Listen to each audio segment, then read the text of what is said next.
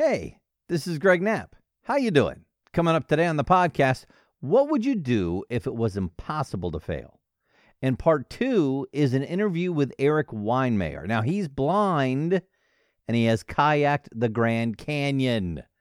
Yikes. I guess my excuses don't sound as convincing anymore. Let's go. You know how you sometimes feel stuck?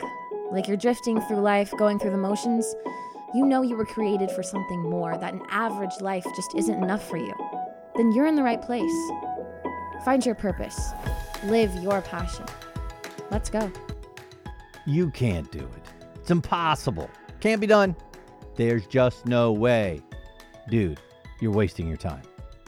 You ever said that to yourself? Well, when you say that, your brain doesn't even try and come up with options anymore. It just shuts down. It says, well, gee, I guess I don't need to think about how to make that happen. I'll just move on to trying to figure out the next thing they should stuff in our pizza crust. Did you know they stuffed one with hot dogs? Okay, maybe that's just my brain, and maybe just my brain has a weird-sounding guy talking like that in it, but have you ever said those kind of things to yourself? See, to believe a thing is impossible is to make it so. That's a French proverb, and everyone knows the French are well known for their proverbs. That's croissants! Okay, close enough. See, if you believe it cannot be done, you will never do it. In fact, you will never even try to do it. Mm, do or do not. There is no try. That's my Yoda voice. So, but what if? I mean, what if you assume it is possible? What happens then? Then I could start putting chicken and waffles in my pizza crust. Uh, Greg, what is this obsession you have with food today? Hey, sorry, man, I haven't had any lunch yet, and it's getting late. What happens when you start assuming it's possible? You start imagining how it could be done. See, now your brain starts a new kind of thinking. Now we're getting innovative, inventive, creative, productive. We're starting a whole new thought process simply because we're imagining that we could do it. Hey, what if you could create a self-driving flying car with a bed that massages you and cooks your favorite food? Greg, enough with the food already. Sorry. So you've asked your brain to find a solution, and now it's working on it. Hey, do you remember the Apollo thirteen space mission? They made a movie about it, remember? After the fire and oxygen problems, imagine if the astronauts and the engineers had said, man, there's no way we're fixing that. No, that would not be good for the people in the actual spacecraft. So instead they said, failure is not an option. Remember? Tom Hanks' character said that? Oh, wait, it was another guy. Failure is not an option. And so they figured out a way. I love what Nelson Mandela said about it. It always seems impossible until it's done. It's true, right? Man can't fly. Then the Wright brothers did it, right? We can't go to the moon. Then America did it. It always seems impossible until it's done. All right, here's another crazy story about the space program. Now, lots of people thought this whole idea of going to the moon and back, impossible. Well, I'm lucky enough to know Doctor Harold Finch. Now, he played a key role as a project director for the Apollo spacecraft program, and he was trying to figure out, how do I keep the astronauts safe from the dangers of the heat and the dangers of the cold in space, right? There was heat and cold. So it wasn't just coming back into the atmosphere that was hot, and we had to come up with a way to handle that. There was also the heat and the cold extremes in space. So Doctor Finch concentrated on the problem of that, and he came up with all kinds of ideas. None of them worked. I mean, he was working on this for a long time. So one day he said, I got to take a break. And he goes to eat some great Kansas City barbecue. He's from Kansas City. And while he's getting ready to eat, he came up with the solution to the heat and cold problem in space. The idea just popped into his head. And by popped, I mean after working on it for weeks, after getting engineering degrees first, and after being a super smart dude who worked on this problem, it just popped into his head. But it was something that just popped into his head, and it was brilliant in its simplicity, and it's still being used in space today. Here's what happened. As Harold was waiting on his lunch, he started to take a look at the chicken being cooked, and it was being cooked on a rotisserie. And of course that means the chicken is constantly being rotated over this source of heat. Hey, didn't that keep the chicken from being burned on one side and uncooked on the other? Could we rotate our spacecraft so it would create an even temperature on all sides? And wouldn't that protect the spacecraft and the astronauts? Yes, the barbecue roll was born. That's what they call it. Initiate barbecue roll. You can actually hear that in that movie about Apollo thirteen. Greg, that's called Apollo thirteen. Okay, sorry. And guess what? It's still being used in space today. So is there anything recently that caused you to say, impossible, can't be done? Maybe it's a potential customer you don't think you can land, or a new business venture. Now, you really want to try this, but you don't see how you can possibly make it work. Or how about creating a lasting relationship with someone you might want to spend the rest of your life with? Maybe it's just buying a new house. Maybe it's taking on that new project. So here's the question. What would happen if you assume it's possible, say failure is not an option, and then start some imaginative thinking on how you could start doing it? Vince Lombardi had a great one. He said, we would accomplish many more things if we did not think of them as impossible. See, you start asking the right questions, you might be shocked by the answers your brain comes up with. I'd love for you to email me those kind of questions and answers. Greg at Gregory B Knapp dot com, by the way. And Charles Kettering said this, believe and act as if it were impossible to fail. On to part two.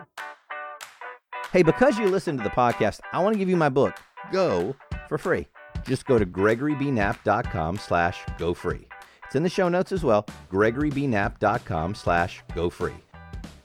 Okay, in part two of the podcast, I'm going to interview a guy who lives this out as if there is no impossible, and his name is Erik Weihenmayer. Now, he's written the book, No Barriers, A Blind Man's Journey to Kayak the Grand Canyon. Dude is blind and he's kayaked the Grand Canyon. I know people that are sitting on their couch wanting to go to the Grand Canyon and have no excuses. So Erik Weihenmayer joining me now on the podcast. Let me start with this. You've climbed Mount Everest. You've kayaked the Grand Canyon. You've been all over the world. You adopted a son from Nepal. I mean, just as I'm reading through this thing, like, what, what have you not done?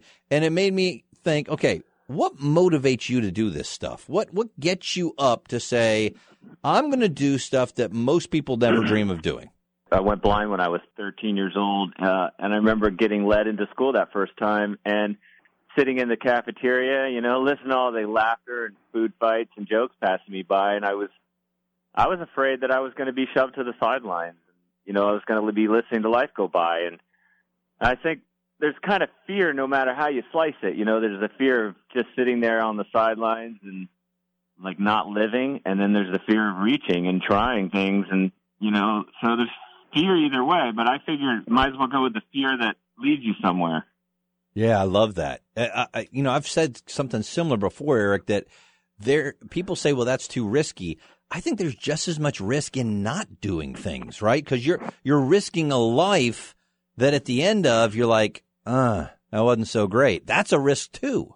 Yeah, and one of the fun parts of writing No Barriers and living the last sixteen years after Everest has been meeting these amazing people, uh, like soldiers who have come back from the different conflicts and just been shattered and isolated, and they're trying to figure out um, where to go with their lives, and they're kind of in these dark places, and they don't know how to climb their way out, and, you know, in, in a way, that's pretty scary, too, for them, it, even though it's comfortable, so it's scary to kind of figure out how to step out and, and get back into the thick of life. Yeah, and that's awesome that you're helping people who are going through those difficult times, too, because, you know, you can relate in such a great way. The book's called No Barriers. Hey, here's the thing that I always think when I read these really cool books. Like, man, I'd like to do some of that stuff. How do you how do you pay for it? I mean, you know, because I'm thinking, I got to work. I only get two weeks off vacation. Yeah. I mean, how can I – how did you end up paying for some of this stuff? How do you do it? Well, uh, you know, so we're in a lot of, like, fear right now and a lot of turmoil and conflict and everything we hear. But for me, America was a great place because I was a teacher for six years, and I could have taught forever. I loved teaching middle school. And then I felt like I could make a life in the mountains as a blind person. And I left teaching. That was in nineteen ninety-seven. It wasn't something that a venture capitalist would have probably, uh, you know, invested in or anything, but I've made a life as a blind adventurer for the last twenty years. And I get sponsorships from great organizations, say like the National Federation of the Blind, which was uh, is an organization of about fifty thousand blind people advocating for education and braille literacy and employment for blind people. Essentially, to get me to the summit of Everest, it was blind people doing car washes and bake sales to uh, get me up there. So I was awesome. Standing on the shoulders of lots of great people.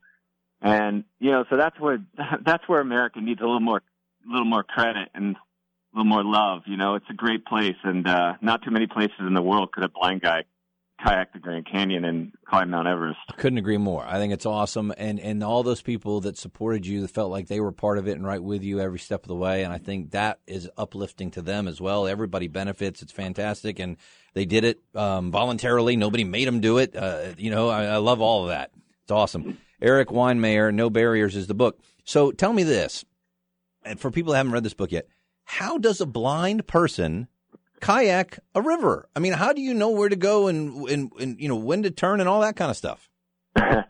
So learning how to kayak blind is messy. Uh, it's, it's, it's, uh, there's some blood involved. And, uh, I think a lot of the things that we pursue, big things, there's some blood, uh, uh metaphorical blood involved. And, uh, so learning the system was, Uh, took me six years to be able to kayak the Grand Canyon. It wasn't like I just hopped in there and started kayaking. Right. Uh, and so I have a person behind me who's yelling out very specific directions uh, via these communication devices. They're Bluetooth. They work through Bluetooth, and they're in relative real time. You know, before radios, we had, it, you know, the, the delay was like five, uh, half a second, and that's an eternity in a rapid. You're already you're already upside down in a half a second. So, right. Anyway, that's a really cool system, is that even though I'm solo kayaking in my own boat, I have an amazing team communicating with me. That's really cool. No Barriers is the book. How can people break through the barriers that they see in their own lives, even if they're not? Sometimes I think we put up our own barriers. Sometimes there are real barriers up. But, Erik, how, how do people break through those barriers? Yeah, I mean, I think that's the cool thing about the movement that we've been growing, this this movement of No Barriers, is that we're all – the glue that ties us together is our barriers. You know what I mean? When I say challenges, like we're all challenged, right? I mean, we all have fears and anxieties, and we all have, we feel lost sometimes, you know, uh, people have, have trauma that they can't, you know, that it's like a sort of a scar in their mind that they can't get through. So yeah, we're all, we're all there. And, and I think what we teach at, at No Barriers, a lot of our programs, is that people spend way too much time reacting and responding and reeling and responding to fear and all the stuff that's out there, when they really need to turn inward and say, what do I have inside me that I can grow and nurture and bring forth into the world? You know, and so it's a counterintuitive thing that we try to teach people, that I've tried to rely on throughout my journeys. Very cool. Well, I love the book. I love your spirit and everything that you've done and you are doing and helping others, not just, you know, out there trying to mount the next big challenge, but you're helping other people break through their barriers and hit their challenges. And hey, we wish you all the best, Erik. Thanks so much for being with us today. Cool, and I hope everyone enjoys the book. Thank you. Absolutely will. I want to give you a free gift just for listening to the podcast. It's my book, Go. So just go to GregoryBKnapp.com slash go free. The link is in the show notes too. Man, that is awesome stuff.